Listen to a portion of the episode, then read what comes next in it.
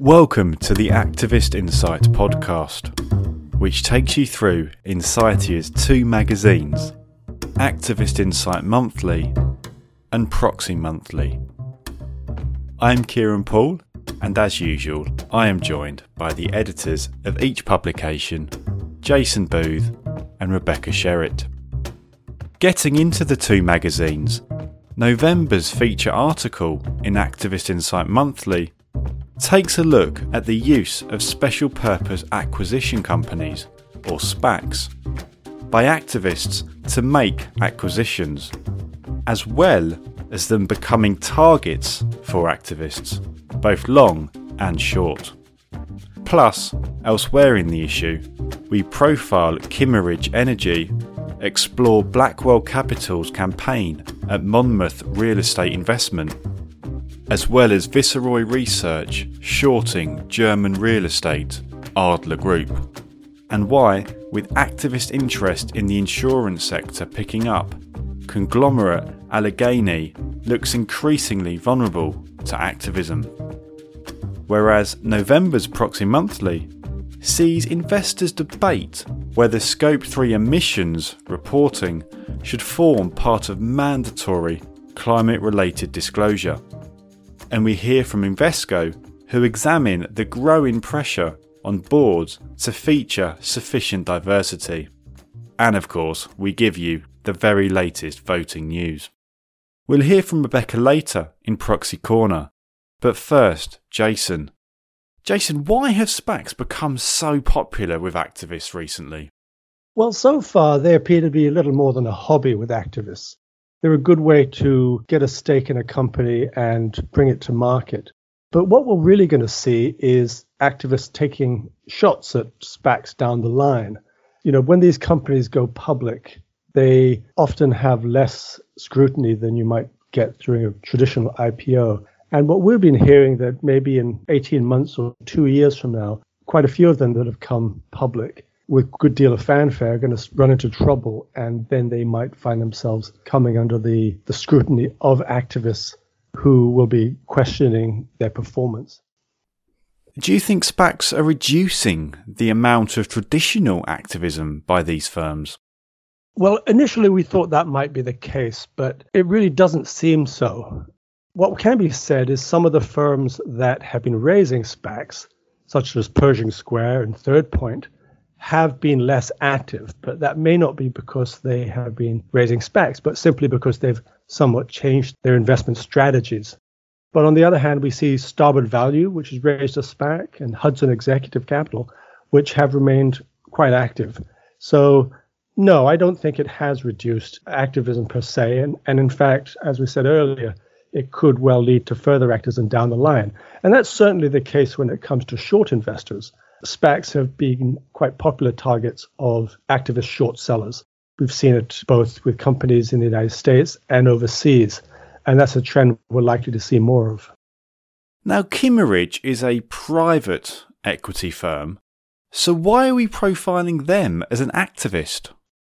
Well, for several reasons. One is they have been quite active. They've had four different campaigns over the last couple of years. And they have been very, very vocal in their demands that the industry needs to improve, both in terms of profitability, in tying executive compensation to performance, and on how to change the industry to meet better ESG standards. And Kimmeridge has really led the call on that. You know, we having a chat with them is quite interesting in their approach they point out that in their industry, being a private equity firm as opposed to a straight long activist is a vital ingredient because it's a very volatile industry. It's a risky industry that changes from year to year depending on the economic environment. And their ability to invest directly in equities, uh, long investments, or buying companies buying their debt or taking these different approaches provides them with a flexibility that is critical for them to prosper in a very risky sector. So they are, in a sense, the quintessential energy activist currently. I mean, we talk a lot about Carl Icahn, for example, who's been very active in energy over the years, but it's really been a sideline for him. It's not something he's specialized in. And some may argue that's why he hasn't been terribly successful in the sector because he comes in as an outsider, whereas Kimmeridge has always been in, invested in energy and their leading executives come out of the industry itself. Now we'll touch on Activist Insight Online's latest in depth article that looked at how companies targeted by activist investors tend to have lower shareholder support for their directors, according to research performed by Activist Insight Vulnerability. The average minimum vote for directors at the annual meeting prior to an activist demand is 87.1%, more than 2 percentage points lower than the average minimum vote for directors at all US companies. So, Jason, can you tell us more about this? Well, yes, it would seem fairly obvious that companies that have low shareholder support would be more likely targets of activists. You know, and traditionally that hasn't always been the case. Activists have looked for many other reasons, but the difference now is quite striking. You see, in 2020, the difference between companies that weren't targeted and those that were targeted was the largest we have on record.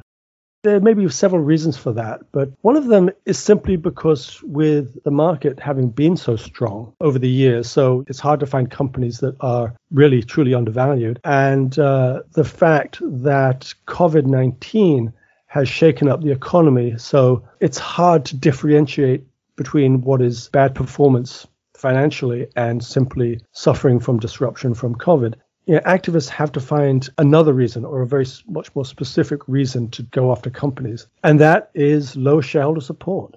When a company sees a sharp drop in shareholders supporting particularly directors, that's going to be a red flag that something is amiss. It requires further looking into. And when it comes to a proxy fight, it really gives an activist an idea of which directors they should be targeting. It shows which investors they should be speaking to because you, know, you can usually find out which investors voted against a particular director, including through our own service, Proxy Insight Online, which shows the level of shareholder support for each director at public companies and shows which investors voted against them and often shows the reasons why. So that really gives activists a telltale sign of, of where to be looking for support as they go after particular companies.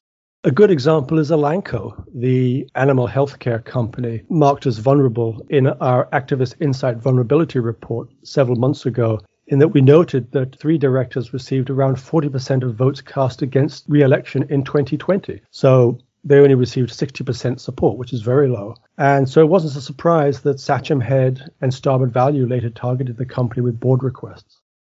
Thank you, Jason. And you can find all of our in depth articles under the News tab on Activist Insight Online.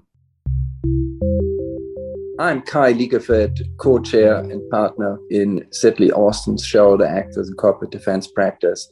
And you can read the Proxy Annual Voting Review 2021 for free now. And now it's time for Proxy Corner. Hello, Rebecca. Hi, Kieran. Now, firstly, the Proxy Annual Voting Review is all out, all shiny. You must be pleased with it. Definitely. It's great to get the report published and see all our hard work bear fruit, and looking forward to the next one. Well, that's for next year, but right now, in November's magazine, you discuss Scope 3 emissions. Why is there so much debate surrounding whether they should form part of these mandatory climate related disclosures? Well, Scope 3 emissions are notably different to Scope 1 and 2 emissions, and because of this, they're especially difficult for issuers to measure and report on. Scope 1 emissions are direct emissions from a company's owned or controlled sources, while Scope 2 emissions relate to indirect emissions generated by a company's purchased electricity, steam, or heating. Scope 3 emissions are different in that they relate to indirect emissions derived from a company's value chain, primarily through customer use. Scope 3 emissions generally represent the majority of an organization's total greenhouse gas emissions, so it's understandable that there is a large demand among investors for disclosure of this kind, what with it being the largest contributor to climate change. But, as I mentioned earlier, Scope 3 emissions are by nature really difficult to report. There's no comprehensive solution that's been developed yet that can accurately calculate Scope 3 emissions. Many companies that currently do try to provide this sort of disclosure admit that much of their reporting often uses estimations. In a study by the Boston Consulting Group, which spoke to more than 1,200 organizations, only 9% claimed that they can measure all their emissions comprehensively, and overall respondents estimated a between 30 to 40% average error rate in their emissions measurements. Because of this, there's much debate around disclosure of this kind and whether it should be mandatory. While investors want Scope 3 emissions reporting to be mandatory, many argue that this simply isn't feasible and won't be until technology is advanced in a way that is able to provide this data accurately. And as quite common with these things, views among investors are quite divided. Yeah, they certainly are. In response to the SEC's request for comment on climate related disclosure, which was issued back in March, many investors sent comment letters to the US regulator, sharing their thoughts on Scope 3 emissions reporting, and the opinions were pretty mixed. The New York State Comptroller and As You Sow were among investors to support mandatory reporting of Scope 3 emissions suggesting such disclosure is integral to give investors insight into a company's complete susceptibility to climate risk and in understanding whether a company's transition plan is sufficiently strong. In contrast, BlackRock and State Street were among the investors to suggest Scope 3 emissions reporting would still be premature and instead requires a more gradual, phased approach. Once Scope 3 emissions reporting is more feasible, BlackRock was among the investors to recommend that reporting of this kind be mandatory just for specific sectors, such as the oil and gas or finance industries, and then gradually cover more sectors considered especially vulnerable to climate risk over time. It was very interesting to explore the different comment letters to the SEC that different investors sent. Even EOS at Federated Hermes, which I would say has quite a good reputation of being an especially devout advocate on the subject of climate change, warned the SEC that overly prescriptive and quantitative disclosure rules related to Scope 3 reporting could be counterproductive, preventing issuers from providing investors with crucial information relating to the wider context of their steps to mitigate climate risk. ISS's recent climate survey also reflected this divide. Approximately 54% of investors that responded to the survey said they want to see Scope 3 emissions reporting become mandatory, or 48% wanted just Scope 1 and 2 emissions reporting. So it's a real mixed bag, and debate's still ongoing. And in the magazine, you also speak with Invesco about board refreshment and diversity. Yeah, we're very happy to get the chance to speak to Zauj Fatij, Invesco's Global Proxy Governance and Voting Manager. When asked what corporate governance reforms she would like to see implemented, she identified a need to amend the board evaluation process.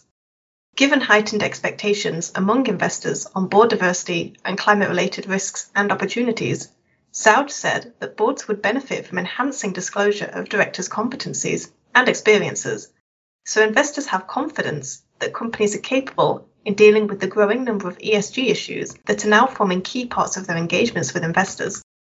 And this is certainly becoming a growing topic of conversation.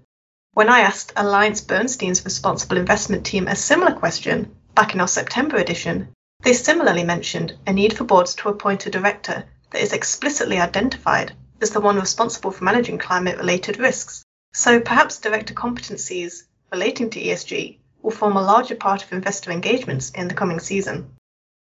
Lastly, Rebecca, are there any trends emerging ahead of the coming proxy season? Definitely. It's interesting to see that shareholder proposals asking companies to conduct racial equity audits seem to be gaining traction ahead of the 2022 proxy season. Shareholders have already filed proposals at Oracle, Tyson Foods, and Coca Cola, asking these companies to conduct third party investigations into how their operations may impact non white stakeholders and communities of colour. Last season, these proposals were primarily filed by SOC Investment Group and the Service Employees International Union at major US banks and financial institutions. But this season, it appears that a wider range of investors have adopted this method to hold companies accountable at a variety of sectors.